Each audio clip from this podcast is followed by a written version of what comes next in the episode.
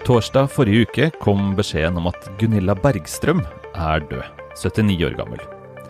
Hennes 26 bøker om Albert Aaberg er oversatt til 30 språk og er solgt i 10 millioner eksemplarer. To generasjoner nordiske barn har vokst opp med Skal bare og Pass deg for Sagen. I denne episoden av Morgenbladets bokpodkast skal vi snakke om Gunilla Bergstrøm og bøkene som gjorde henne stor. Jeg heter Bernhard Ellefsen og er bokansvarlig i avisa. I den andre enden av telefonlinja har jeg igjen kulturredaktør Ane Farsetås. Hei, Anne. Hyggelig å ha deg tilbake. Hei, Bernhard. Hyggelig å være tilbake. Eh, jeg tenkte jeg skulle spørre deg først. Eh, hvilket forhold har du til Albert Aaberg? Og jeg har jo det forholdet at jeg har vokst opp med de bøkene, jeg som eh, så mange andre. Eh, jeg har vokst opp på 1970-tallet, da Gunilla Bergstrøm eh, begynte å skrive disse bøkene. Så jeg fikk nok de ganske fortløpende lest, og lese selv, etter hvert som de kom ut. Og så hele dette liksom drabantby-universet på 1970-tallet som Albert lever i. Det er jo også et univers som er min oppvekst, da. Dette brune strikkegenser-universet kan jeg levende gjenkjenne. Ja, Det har vi snakka om flere ganger her, eh, om, eh, om at du har, du har, både skrevet om drabantby-universet og, og, levd i det. Hva, hva betød det for eh, lesinga, tror du? Og liksom gjenkjennelsen eller ja, verdensfølelsen? Jeg vet egentlig ikke om jeg tenkte så mye på det da, men jeg tenkte veldig på det nå, som jeg prøvde å se på bøkene igjen, da. For nå må jeg jo innrømme at det er en stund siden jeg har sett på de. Og så gikk jeg på Deichman i går for å låne de. Der var alle utlånt, gitt. ja, så det, det, er, det, tror jeg ikke bare er fordi hun, hun døde nylig, faktisk. Det, jeg har jo jobba med Albert tidligere og hatt uh, seriøse problemer med å få tak i bøkene på biblioteket. Det er To-tre stykker står der, og resten er utlånt. og Sånn er det nok alltid. Ikke sant. Så det var mye av de mindre kjente titlene som var igjen. Uh, men da slo det meg jo veldig at dette er den uh, oppveksten som ligner på min egen oppvekst, da. det kan man jo også lure på, ikke sant. Dette Albert han har jo en ganske sånn vil jeg si, veldig grei. mm. Er det litt sånn moderne barneoppdragelse, litt 70-talls uh, barneoppdragelse? Det er jo mye sånn at uh, Albert skal lære av uh, sine feil selv.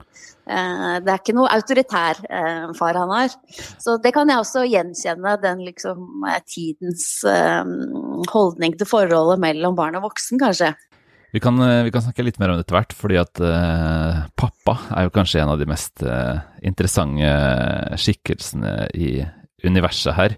Og um, han er jo på, på, en måte både en uh, typisk sosialdemokratisk idealskikkelse, som du er inne på, men han er jo også, også litt tilbaketrukket bak avisen. Men det kan vi komme tilbake til, for det er et interessant, ja, interessant trekk. Ja, det er jo litt mer gammeldags, akkurat det der med at han sitter og gjemmer seg bak avisen. Nettopp. Men eh, hva er ditt forhold til Albert, da? Ja, jeg har litt det samme som deg. Altså, det er jo de to, kanskje to første tiårene av eh, Alberts liv i litteraturen, altså 70- og 80-tallet, eh, som også var de mest produktive og sterkeste tiårene for Bergstrøm. Og da leste jeg dem også som eh, barn på slutten av 80-tallet. Uh, har veldig gode minner med det, rett og slett. Uh, husker det sånne, som uh, sånne Ja, de bildene fra den, den verden. Jeg, særlig bygge helikopter og pass deg for Sagen. Den, den festa seg sånn skikkelig i, i hukommelsen. Og så har jeg lest noen av dem for mine egne barn, da de var ganske små. Altså de yngste er fortsatt bare syv, men jeg, jeg, de traff nok enda bedre for et par-tre år siden. Men de kan fortsatt ta dem frem igjen og lese dem selv, legger jeg merke til, når de velger seg bøker i bokhylla. Og så, ja, så litt... skriver du i Morgenbladet denne uka at mm. du også tar dem frem for å lese dem for deg selv, fordi du har lyst. Ja, for siste, altså de siste årene Det ble kanskje um på en måte satt i gang av en biografi som kom i 2019, eh, skrevet av en svensk journalist som heter Claes Gustavsson, som jeg har lest flere biografier av før. Eh, den satte i gang en litt sånn ny interesse i Albert for min del. og da leste jeg alle bøkene om igjen. Det er, det er mange, det er 26, men vi er voksne, så det tar ikke så forferdelig lang tid å lese 26 uh, Albert-bøker. Men det var en veldig øyeåpnende opplevelse for min del. Og selv om en kanskje på en måte halvparten er ganske alminnelige, eh, så ble jeg sittende igjen veldig imponert over de, de beste av dem. Eh, der var det mye som jeg ikke hadde på en måte lagt merke til, men nok likevel hatt glede av som, mm. som barn. Og ikke minst så ga biografien en hel del nye pekere inn i universet, som, jeg, som åpna det opp for meg. Både hva angår Bergstrøms liksom, litterære forbilder, formgrepene, og hvordan bøkene ble til. Altså, de er jo de, Hun har jo liksom snubla inn i denne verden selv, og det syns jeg var veldig interessant å, å lese mer om. Ja, la oss snakke litt om det der. La oss liksom gi en liten ramme, en liten skisse for hennes liv og forfatterskap, eh, sånn som det fremkommer i denne biografien her. Ja, altså hun eh, var jo journalist, eh, og mm, hadde skrevet, skrevet en Hun debuterte da i 1971 med en bok om en liten jente som heter Mia. Det er en slags skilsmissefortelling. Hennes eget kallenavn da hun var liten, var Gia, og hun var selv skilsmissebarn, så der var, det nok, eh, var hun nok tettere på sitt eget liv enn hun skulle være senere i Albert-bøkene, som, som, helt klart ikke er tett på verken hennes eget liv som barn eller med sine egne barn. Uh, men det som jeg syns er litt interessant å, lese i biografien, er at um, altså denne boka ble antatt på det svenske forlaget Rabena Sjøgren, et av verdens beste barnebokforlag, som um, på det tidspunktet var ledet, altså redaksjonen, var ledet av Astrid Lindgren. Hun hadde sin, selveste. selveste. Hun hadde sitt siste semester, kan vi vel si, på jobb i redaksjonen høsten 1970, som var da Gunilla Bergstrøm sendte inn eh, manuset til den lille boka om Mia. Så vi kan i hvert fall se for oss, det er vanskelig å slå fast, for eh, redaksjonsmøtene har ikke så detaljerte protokoller, tror jeg, men vi kan se for oss i hvert fall at Astrid Lindgren eh, på en måte var den som antok sin egen kanskje fremste etterfølger i svensk barnelitteratur. Og sammenhengene mellom, og forskjellene mellom Lindgren og, og, Bergstrøm er jo interessant å tenke over. Men i hvert fall så ble det en debutbok, og da, da skulle egentlig noen andre illustrere boka Mia. Men da, da, er det liksom fra forlagshold at den kanskje mest sånn epokegjørende oppfordringen kommer om at hun skal gi det et forsøk selv, selv om hun egentlig aldri har tegna som voksen. Hun tegna yes. masse som barn, masse, ja. men, men, ikke voksen. Hun hadde ikke noe kunstnerisk karriere. Nei, bare, bare, en oppvekst i eh, liksom, et veldig kreativt hjem hos faren, men ikke, ikke noe liksom, bakgrunn. Og så ble det den, denne streken, da, og denne kollasjteknikken og disse utsnittene, eh, som nå, ikke sant, er 50 år med visuelt språk som alle kjenner til. Liksom ja, det skulle man jo ikke tro, fordi eh, det er jo så tydelig og gjenkjennelig eh, visuelt uttrykk der. Ja, og Albert da, kom jo, den første boka kom året etter. Det er 'God natt, Albert Aaberg', um, som jo fortsatt er en av de mest kjente, men som likevel skiller seg litt ut. Der er jo Albert bare tre år gammel. Og som Klas Gustavsson skriver, så ble den liksom kokt i hop i løpet av en helg, nærmest, den boken. Eller i hvert fall rammene for den. Hun visste ingenting om hvordan hun skulle gå frem. Hun var i, snek seg ut i bokhandelen med sånn eh, målebånd for å se hvor store eh, sånne pekebøker egentlig var. For dette var egentlig tenkt som en pekebok. Den ble utvikla videre til en bildebok. Eh, og begynte å, å, skisse og fant på en skikkelse som het Alfons Aamann.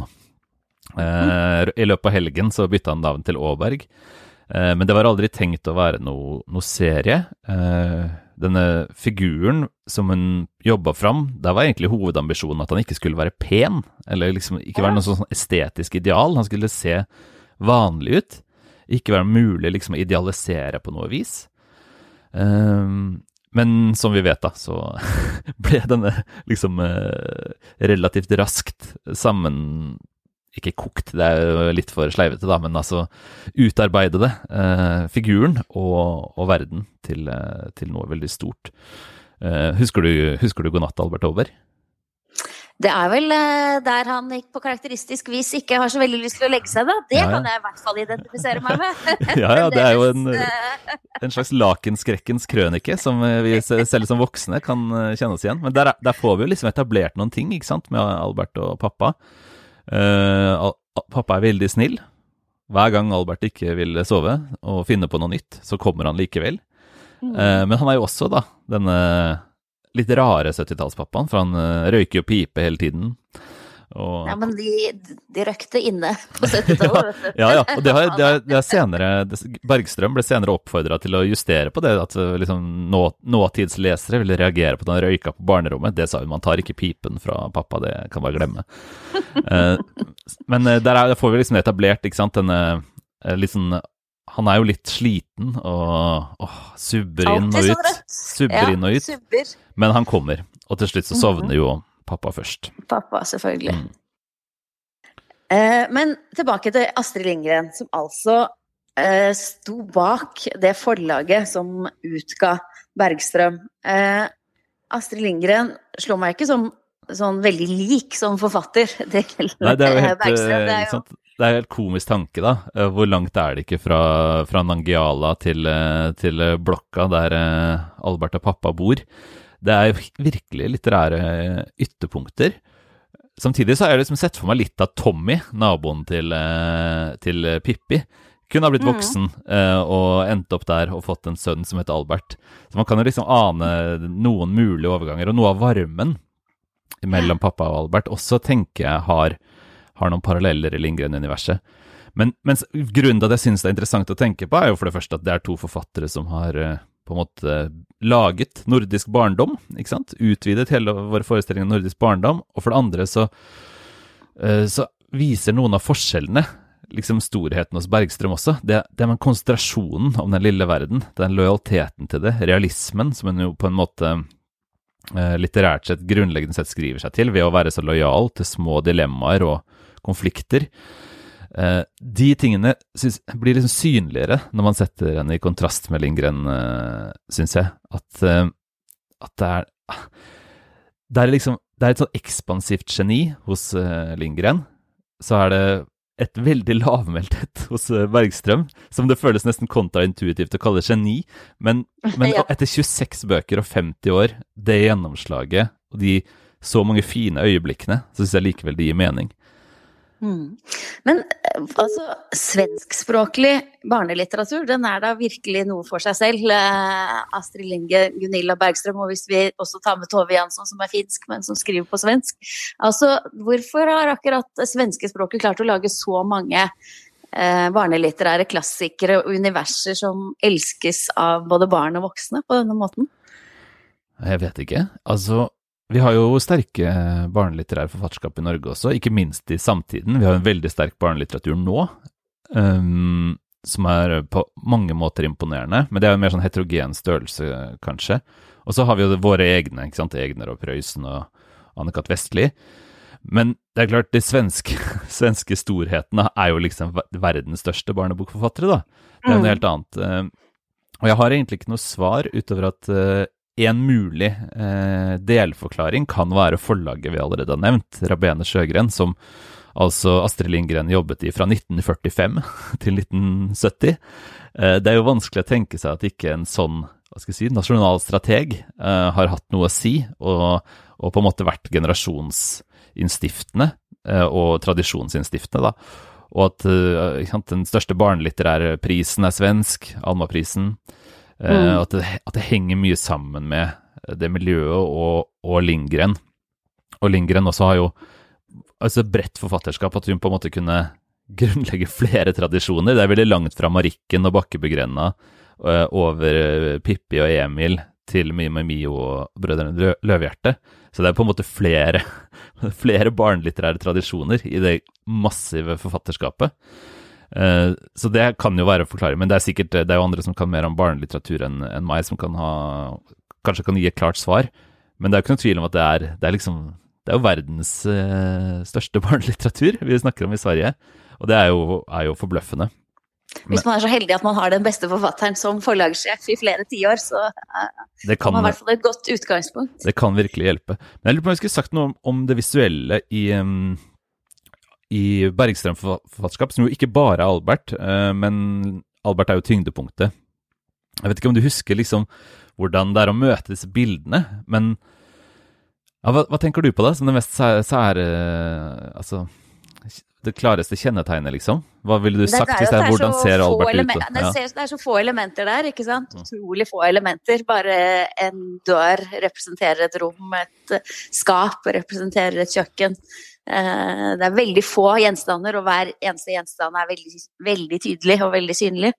Ja, da, jeg leste det eh, som voksen, så slo det meg som en, et uttrykk for en, en veldig imponerende selvtillit. Altså, hun har jo vært helt konsekvent på å nekte å fylle ut bildene.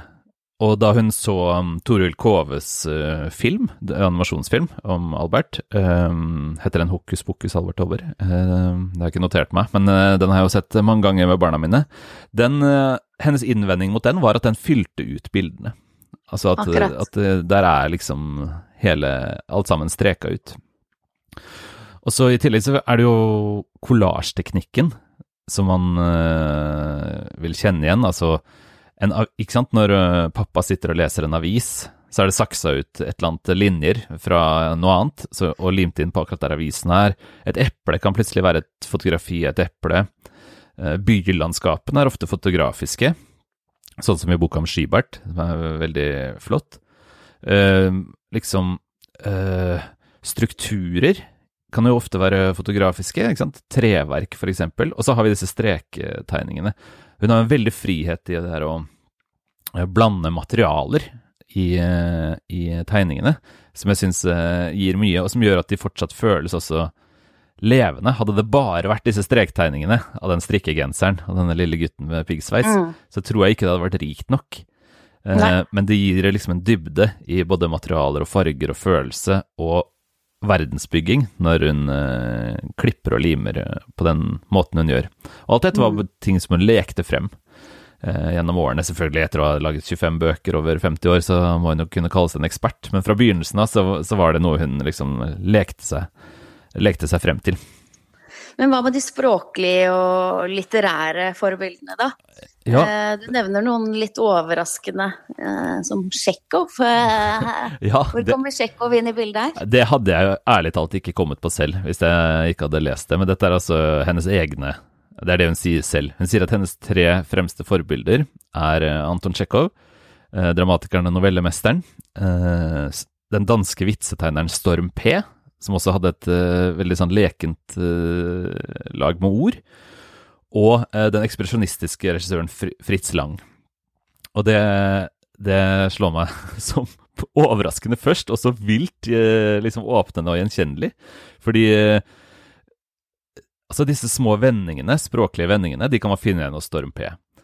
Tsjekhov var jo radikal på det å holde seg i det små, ikke sant? Være lojal til, til um, eh, hverdagslivets dramaer. Uh, Janet Malcolm i sin bok om Tsjekhov skriver om hvordan han hatet å reise.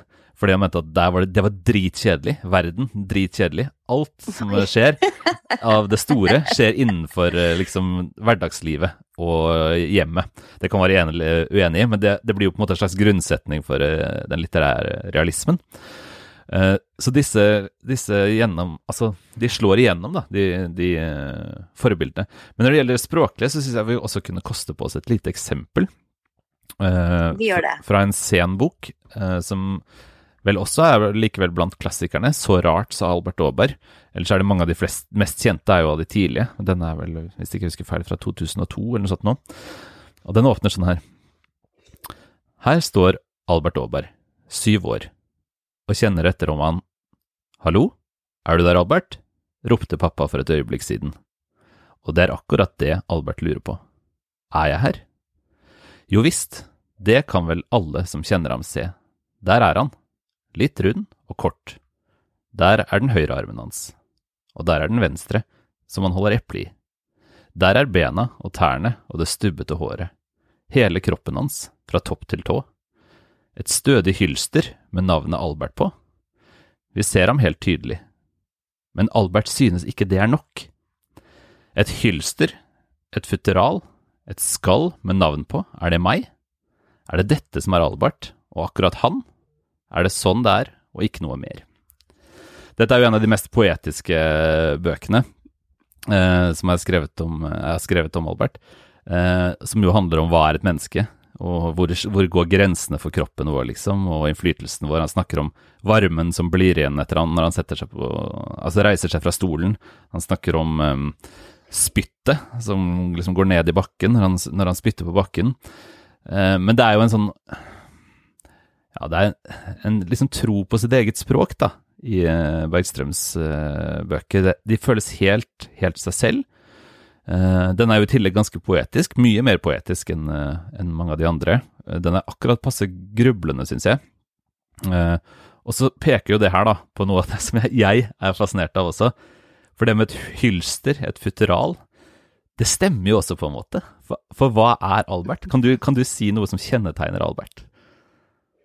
Hans genser? ja, ikke sant? Et hylster. Ja. Eh, det er jo veldig spesielt da, at en så ikonisk skikkelse er nærmest uten kjennetegn. Altså, Pippi er verdens sterkeste jente, Emil er verdens mest rampete gutt, osv., mm. osv. Så, så mange litterære skikkelser husker vi av deres spesielle kjennetegn eller egenskaper. Albert er jo på en måte gutten uten egenskaper. Eh, mm. Og hva betyr det for et barn? Det er jo for oss så kan vi jo tenke at det er liksom sånn som Hans Kastorp, ikke sant? som er så alminnelig at, man, eh, at han ikke har noen spesielle trekk. Eller selvfølgelig mannen uten egenskaper. Dette er liksom 20-talls uh, uh, litterær figur. Men det er jo ikke aktuelt for barn, det er ikke relevant i det hele tatt. Men det som kan være relevant, er jo at det blir en, et, en værmann. Altså det som man kalte i middelalderens moraliteter for en, en værmann. Altså en som man kunne projisere seg selv på. Ja. Og fylle sine egne drømmer inn, sine egne dilemmaer inn. Og Det tenker jeg er også en mulig forklaring på suksessen, Albert. Ikke sant. Og det, jo, det, var jo veldig filosofisk og eksistensielt det du leste der, men jeg tenker dette med å fylle inn og lage sin egen verden, eh, de to skikkelsene som er viktigst utenom Albert, det er jo pappa, men selvfølgelig også Skybert. Eh, der har jo faktisk eh, Bergstrøm lagd Det må jo være verdens mest kjente hemmelige venn. Eh, for det er jo blitt mm. selve begrepet på det å ha en fantasivenn, er jo nå i dag Skybert. Eh, dette med å lage sine egne imaginære venner og verdener. Absolutt. Det, barna mine leser nå noen bøker om en som heter Vilma, som driver og finner opp sånne fantasiverdener hele tiden. Helt åpenbart liksom i forlengelsen av Skybert-ideen. Uh, men der også tenker jeg jo at uh, det er en speiling, da. Altså at uh, Albert har Skibert, og leseren har Albert. Fordi Skibert er jo lik, ikke sant? Han er også en tom Han er et futteral, han også. Og det speiler på en måte vår, altså barneleserens, i hvert fall opplevelse av Albert, det Albert opplever med Skibert. Samtidig som det er jo noen artige spenninger der òg, for de krangler jo litt. Noen ganger så vil Albert uh, bli kvitt Skibert og, og synes at det er for mye plass osv. Så, videre. så det er, det er jo, mønstrene går jo heldigvis ikke helt opp, da. Da hadde jo disse blitt for skjematiske, de bøkene. Ja, det hadde blitt for kjedelig. Og Skybert eh, kan heller ikke hjelpe han eh, med de virkelige problemene. Når han blir mobba, så må han finne seg en fysisk venn for å hjelpe han. Til slutt så har jeg lyst til å spørre deg om en ting. Altså, eh, vi, vi, driver jo eh, boksider eh, i en avis med en kulturredaksjon som dekker alle typer kulturelle uttrykk.